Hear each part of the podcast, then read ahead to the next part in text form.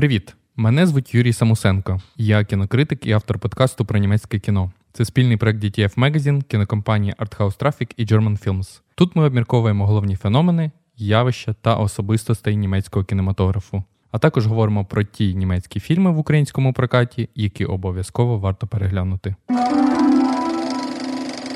Цей епізод складається з двох умовних частин. У першій ми розповідаємо про вже культове німецьке кіно 2000-х і про те, як його автори експериментували з формою та змістом. А в другій обговорюємо фільм 2023 року, що органічно продовжує це явище соціальних експериментів. Йдеться про учительську Ількера Чатака. Цього року вона змагатиметься за Оскар від Німеччини у категорії Найкращий міжнародний фільм, і 8 лютого виходить в український прокат. Нам випала нагода поспілкуватися з режисером картини, а також виконавицею головної ролі Леоні Бенеш, яку ви могли бачити в білій стрічці Міхаеля Ганики та серіалі від Netflix Корона. В учительській Ількер Чатак розказує історію Польки Карли. Вона переїхала до Берліна і почала викладати в німецькій школі. Конфлікт зав'язується, коли завдяки камері з ноутбука їй вдається дізнатися, хто саме краде гроші в учительській. Щоправда, це розслідування та її політика нульової терпимості спричиняють доноси, сварки і загрожують її звільненням. Тут цілі життя руйнуються через її, бачите, припущення. Безсоромна. Годі вже запхай свій довбаний цинізм, знаєш куди? Дослідження з прихованим зніманням у фільмі Учительська це, звісно, не перший експеримент, що його зображують у німецькому кіно. Власне, це одна з найпоширеніших тем, згадуваних у фільмах після падіння Берлінської стіни. Нове німецьке кіно було б неповним без експерименту Олівера Гіршбігеля, картини, яка вийшла на екрани 2001 року. У цьому фільмі, натхненому Стенфордським тюремним експериментом, мовиться про 20 людей, що за 400 німецьких марок погоджуються на психологічний дослід. Восьмеро з них стають охоронцями, а решта в'язнями, що в результаті конфлікти, насильство і навіть смерті учасників. На експеримент чекав успіх у вигляді американського ремейку 2010 року з Едріаном Бровді. А сам режисер Олівер Гішбігель через три роки зняв не менш скандальний бункер про останні дні Адольфа Гітлера.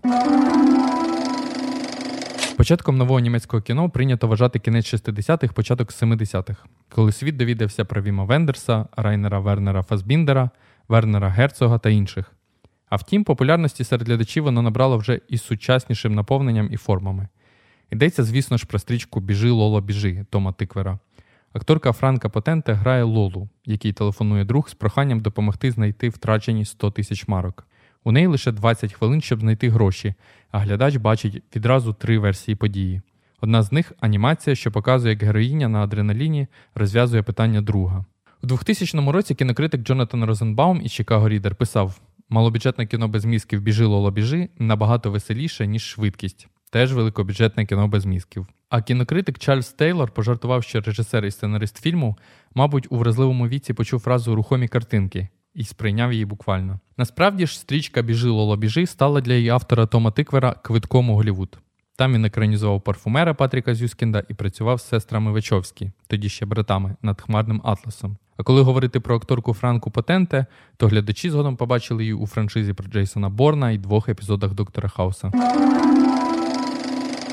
Після падіння Берлінської стіни німецьке кіно знову у всіх на слуху і відкриває зірок світового масштабу. Наприклад, Даніеля Брюля, який зіграв головну роль у стрічці Goodbye Lenin. Ця трагікомедія у 2003-2004 роках вибрала чи не найважливіші нагороди від іспанського Гоя та французького Сезара до трьох призів Європейської кіноакадемії.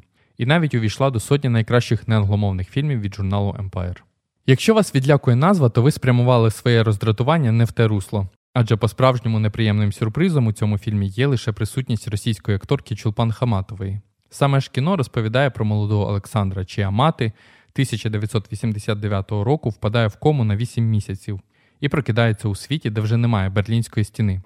Жінка свято вірила в ідеали соціалізму, і через її слабке серце син влаштовує її симуляцію східного Берліна, коли за вікном уже з'являється рекламний банер Кока-Кола, а на горизонті майорить бюст Леніна, схований якнайдалі від людських очей.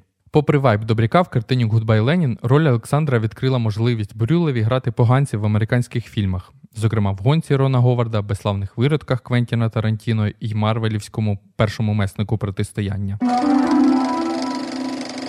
Якщо згадувати німецьке кіно 2000-х, то неможливо оминути увагою стрічку ніде в Африці Каролайн Лінк. Це кіно про німецьких євреїв, які переховуються від нацистів у Кенії. Голові сім'ї Вальтерові все ж доводиться повернутися додому, але вже як британському солдатові на фронт.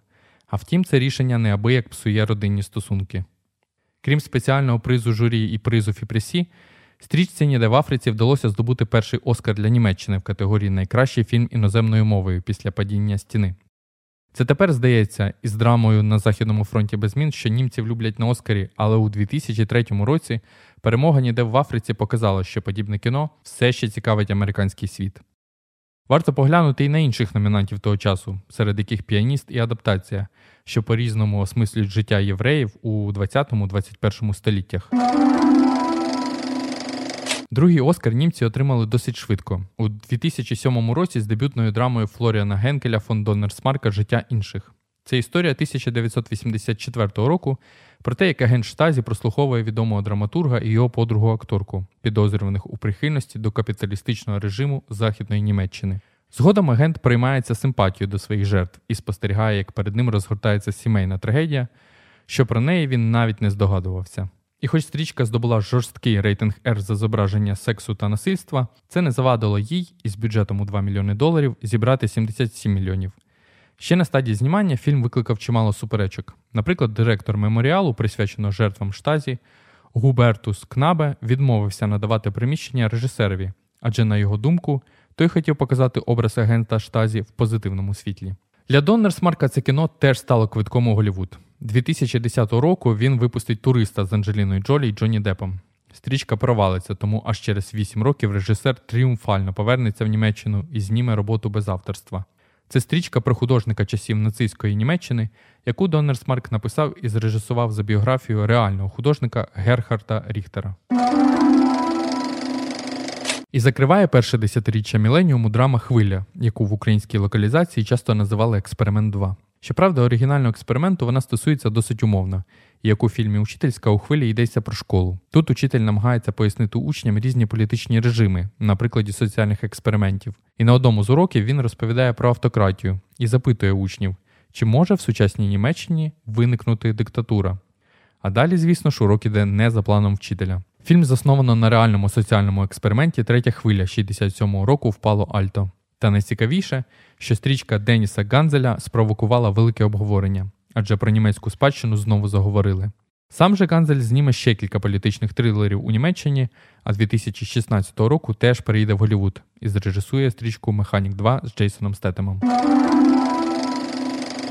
За цими стрічками 2000-х формувалося уявлення, яким може бути кіно, коли в історії країни повно незручних тем. Але у фільмах рефлексувалася не лише історія, але й болючі сьогодення з криміналом та небезпекою на вулицях. Цю тему в кіно випробував Фатіх Акін, німецький режисер турецького походження. Його дебютний фільм швидко і безболісно 98-го року атмосферно подібний до стрічки Злі вулиці Мартіна Скорсезе. Це історія трьох чоловіків з Гамбурга, пов'язаних з криміналом. Один з них, вийшовши з тюрми, хоче покінчити з темним минулим, але друзі не дають йому такої можливості, тож він знову поринає в злочинний світ міста. Після цього фільму Окіна назвали одним з найперспективніших режисерів. І згодом він скористається цим статусом, щоб знімати стрічки про мігрантів, які пробивають собі шлях у чужій країні. У кіно його також цікавить вірменський геноцид, гамбурзький маніяк Фріц Гонка та репер Ксатар, який записує альбом у в'язниці. Однак він раз по раз показує, як Німеччина змінювалася під тиском стереотипів, свободи та обмежень. Саме про ці явища розповідає Ількер Чатак у своєму фільмі Учительська. Головну роль у ньому зіграла Леоні Бенеш, яку ви могли бачити у білій стрічці Міхаеля Ганеки та серіалі від Netflix Корона. Ми поговорили з Ількером та Леоні про те, якого кіно не вистачає Німеччині, що змінилося за останні 20 років у кіноіндустрії і які шанси в учительської на Оскарі. Я хотів би розпочати подкаст питанням про німецьке кіно загалом. Як ви можете описати його своїми словами? Я хочу передати це питання Ількеру, бо я мало знаюсь на цьому. Насправді я дуже мало обізнана про німецьке кіно. Німецьке кіно. Що я можу сказати? Дуже складно узагальнити цю галузь. Коли я думаю про німецьке кіно, то згадую різні фільми. Згадую великих акторів, як от Вім um, Вендерс, Крістіан Петцель, Марен Аде or, you know, або Fatih Akin. Фаті Хакін. But I also think Але of, я також um, згадую всі ці um, треш-комедії, які ніхто не дивиться у світовому прокаті. Вони um, збирають чудову аудиторію, принаймні тут у Німеччині. Тому я думаю, що люди дуже поспішають, коли справа доходить до критики німецьких фільмів. Um, І люди постійно кажуть, німецькі фільми oh, погані. Але я не думаю, що це так. Якщо придивитися, то можна знайти кілька дійсно чудових шедеврів. А якщо говорити про міжнародне сприйняття uh, німецького uh, кіно, um, то здебільшого, звичайно, це нацистські історії та війна. And it's war, you know. Едвард Бергер зняв чудовий фільм на Західному фронті без змін. Знов таки пов'язаний з німецькою спадщиною. І всі ці великі фільми, які проходять весь uh, шлях до um, Оскара, зокрема бункер Олівера Гіршбігеля. Всі вони певною мірою пов'язані з минулим. Щодо uh, німецького кіно, то я сподіваюся, що ми зможемо позбутися подібних напрямків і викликати інтерес до німецьких фільмів без потреби розповідати нацистські історії. Я хотів би поговорити із вами, як із глядачами. Скажіть, на які теми найбільше знімають німецьке кіно? Я думаю, що Ількер um, щойно підсумував, що це дуже дивна комбінація. З одного um, боку, у Німеччині дуже популярні романтичні um, комедії. А з іншого багато фільмів, які стосуються німецької історії, НДР та нацистського часу. Мені здається, що домінують саме ці теми. Я теж так думаю. НДР і нацизм. Щороку виходить щонайменше один чи два фільми, присвячені цим темам. І це те, що, на мою думку, викликає міжнародний інтерес до цих історій. І Є одна дуже цікава річ. В історіях про Голокост um, у Німеччині завжди здебільшого розповідають про борців за свободу ніби кажучи, що не всі німці були такими. Але, от, наприклад, про фільм Зона інтересів Джонатана Глейзера. Um, Наш продюсер сказав, я б залюбки подивився, як його знімали в Німеччині. Um, я думаю, німці намагаються розібратися з минулим, формуючи його сприйняття.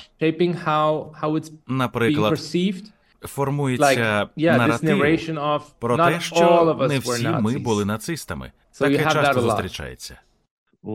Ця розмова записувалася до оголошення uh, номінантів на Оскар.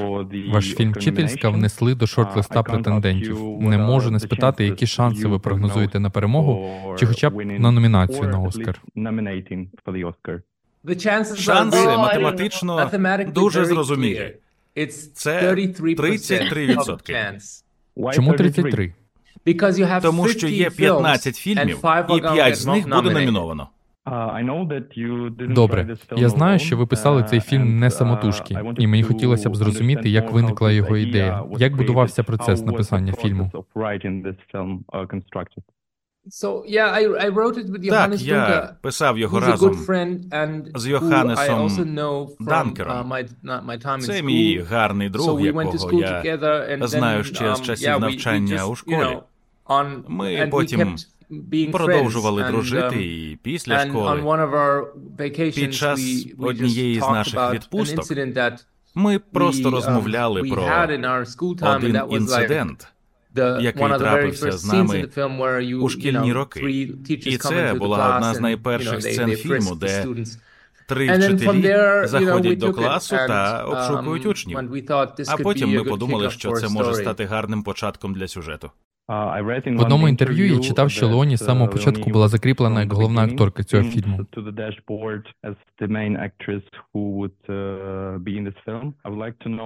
Леоні, як проходив кастинг?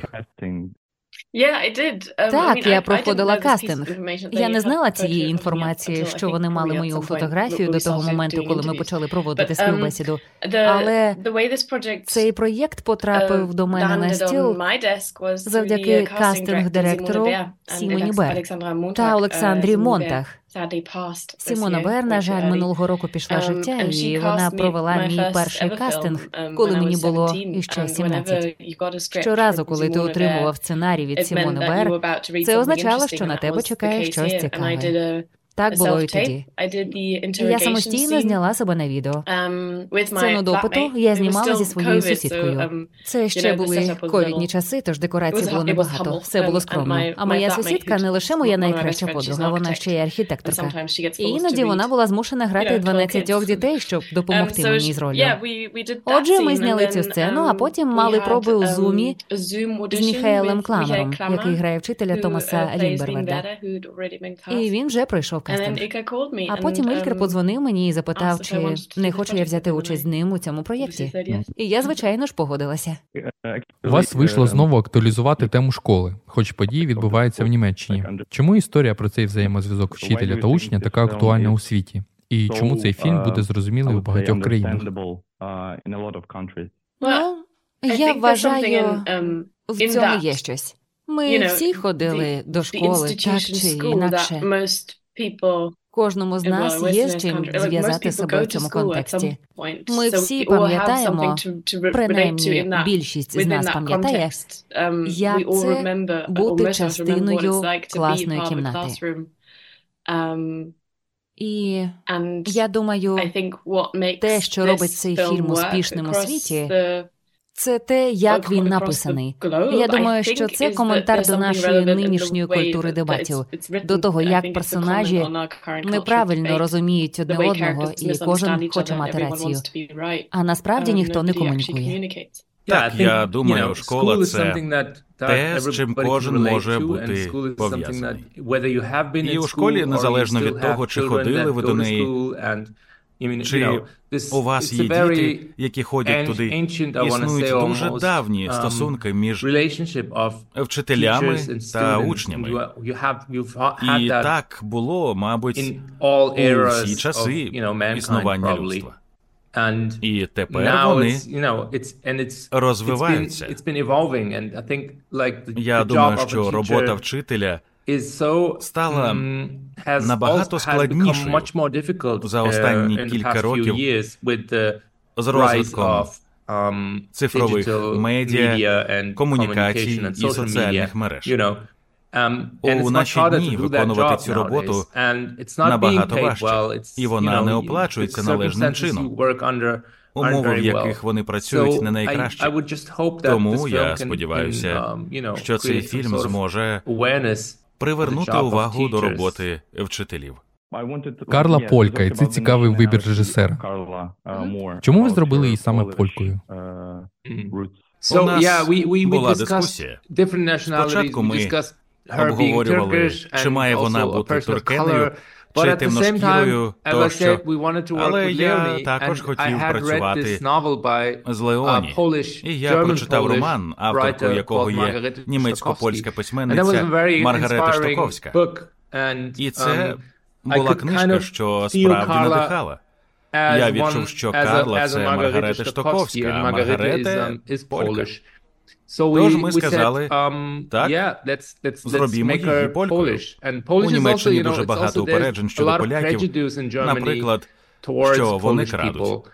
І з огляду на це, ми також подумали, що, можливо, це добре відповідає ситуації. Так, це дуже відповідає темі. Я також прочитав в одному з ваших інтерв'ю, що Ількер зробив дуже добрий комплімент Леоні, що її обличчя може описати все, що глядачі мають знати про її персонажа у фільмі. Леоні, як ви можете описати вашу героїню? Ну, я знаю про Карлу не більше, ніж ви, як глядач.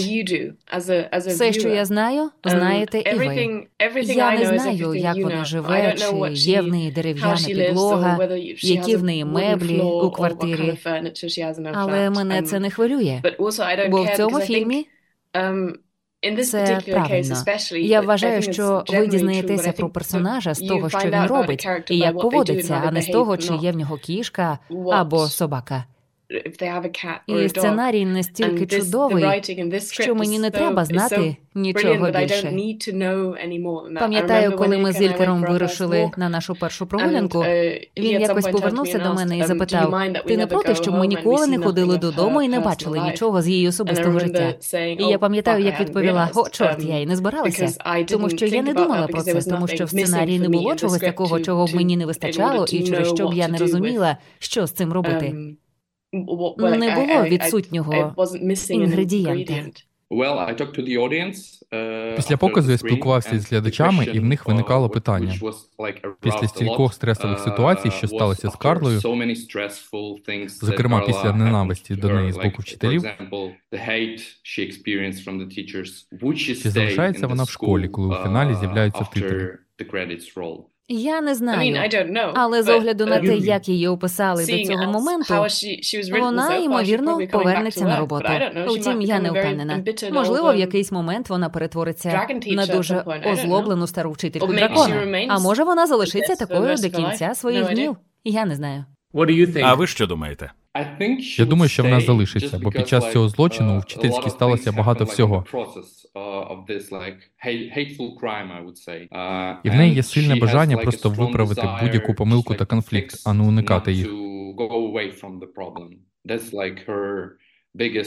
Так вона проявляється як особистість у фільмі. Так і є. Я думаю, вона досить вперта. І знаєте, Будучи такою впертою, вона не збирається йти. І це перша частина питання. А друга, чи думаєте ви про продовження цього фільму? О, oh, звісно, щодня. Ні, звісно. No, ні, ні. No, I mean, Come on. Та дайте мені перепочити з усіма цими сиквелами. Чому всі постійно знімають сиквели? Постійно, uh, знаєте, кожен ніби фільми це корова, яку треба доїти, доки молоко не скінчиться. Ні, ні. Бляха, ні. Але ремейк, uh, я б хотів побачити ремейк одного прекрасного дня. В межах голівудської uh, системи хто грав би головну роль? І чи були б ви режисером? Так, Зендея. Чому? Oh, Ти будеш режисером? Ні. Я не збираюся знову знімати той самий фільм. Ні. Um, я не Міхаель Ганеке. Ні, я маю на увазі, що було б чудово якось побачити ремейк, бо, um, звичайно, я заробив би грошей, просто продавши це. Але в іншому ні um, приквелу, ні сиквелу, нічого. Uh, Давайте трохи не про фільм, тому що я знаю, що Ількер у кіноіндустрії з 2005 року. І дуже цікаво дізнатися, як змінився кінематографічний ландшафт за ці 20 років. І взагалі, чи він змінився?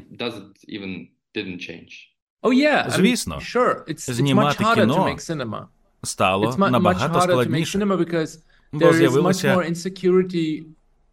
набагато більше невпевненості. Um, і це теж можна зрозуміти, бо люди більше не ходять до кінотеатрів як раніше.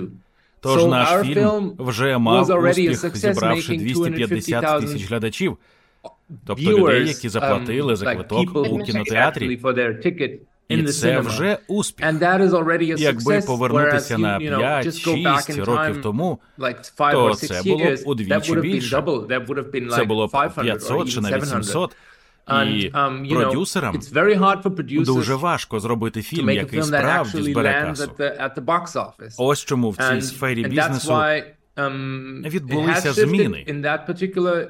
Щодо uh, кінематографа, то Подібне відбувається у всьому світі. Я думаю, що тематичних та актуальних речей, проблем, які порушуються, стало набагато більше. Ви бачите набагато більше історій про різноманітність. Ми маємо фільми, які відповідають певному духу часу. І водночас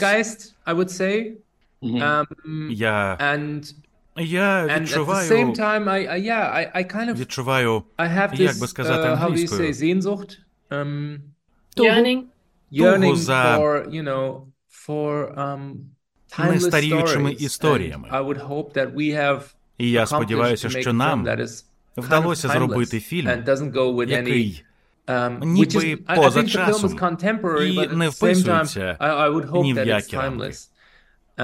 Я вважаю, що фільм сучасний, але водночас сподіваюся, що він що він поза часом.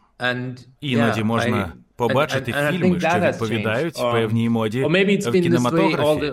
І я думаю, що це змінилося, чи можливо так було завжди, але сьогодні. Вже важко узагальнити. Коли я переглядав фільмографію Леоні, то побачив багато телевізійних проєктів, які виробляються спільно з Америкою, з Британією, як от Корона.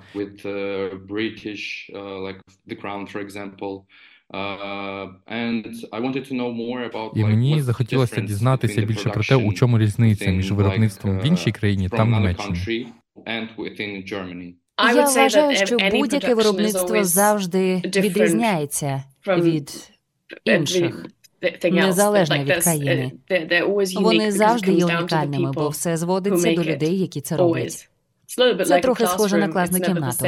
Вона ніколи не буває однаковою. Це залежить від того, хто там сидить, і хто um, вчитель. Причина, через яку я поїхала до Лондона вивчати акторську майстерність, і причина, через яку я зацікавлена в роботі над міжнародними проєктами, полягає в тому, що на британських та американських um, майданчиках я знаходжу певний рівень професіоналізму, якого мені іноді не вистачає на німецьких майданчиках. Однак це не стосується всіх німецьких знімань. У фільмі Учительська був один з найкращих знімальних майданчиків, на яких я коли-небудь була. Як щодо ком'юніті, так і щодо професіоналізму. Але він був маленьким.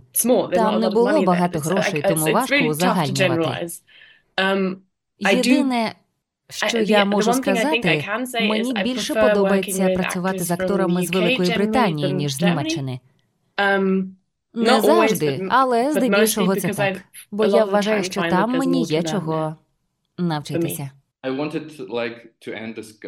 І наостанок питання про рекомендації, тому що в Україні є uh, кінофестиваль Нове німецьке кіно. У нас uh, також є фільми uh, в кіно, зокрема німецькі, але ті, які є найпопулярнішими, які обговорюються, не ті треш комедії, про які ви розповідали.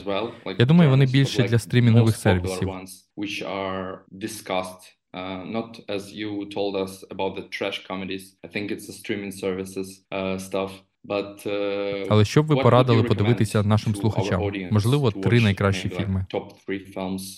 З німецьких фільмів чи будь-які? Uh, так, німецькі uh, або також копродукції з Німеччиною. Я не знаю, мені мені дуже сподобався цьогорічний фільм Крістіана Петцоля. Так, мені також. Він називається Червоне небо um, або ж Ефай. Мені також сподобався сонце і розмови розмови про погоду. Так, точно. Цей фільм. Це фільм um, режисерки. Фільм Фільм. Ані Кипінської, дякую. Так, це yeah, хороший that's, фільм. That's Його показували позаминулого року в Берліні. Not this year, but last year. And, і... um, Yeah, так. Well, Сонце і бетон, про який я вже згадував, це фільм Давіда Вненка. О, так, я згодна. Мені він дуже подобається. Так? Ну, я не знаю. Якщо ви просите три, то це три. Дуже цікаво, що в цьому подкасті ніхто не говорить про свої фільми. Перший фільм це наш фільм, другий теж, а третій фільм може бути будь-яким. Але перші два фільми наші. Ви маєте переглянути знову. All day. Дякую, це найкраща рекомендація, яку ми могли отримати. Uh, uh, І дуже дякую за цю бесіду. Це справді велике задоволення обговорювати чудове кіно. Я бажаю вам великого успіху з вашим фільмом Мучительська. Це був другий епізод подкасту Нове німецьке кіно, в якому ми спілкувалися з режисером Ількером Чатаком та акторкою Леоні Бенеш. Вони обидва працювали над фільмом Учительська. Це номінант на Оскар від Німеччини у категорії Найкращий міжнародний фільм. Також слухайте перший епізод нашого подкасту із Сандрою Гюлер. Це зірка німецького кіно, яку, до речі, цього року теж номінували на Оскар у категорії Найкраща жіноча роль у фільмі Анатомія падіння.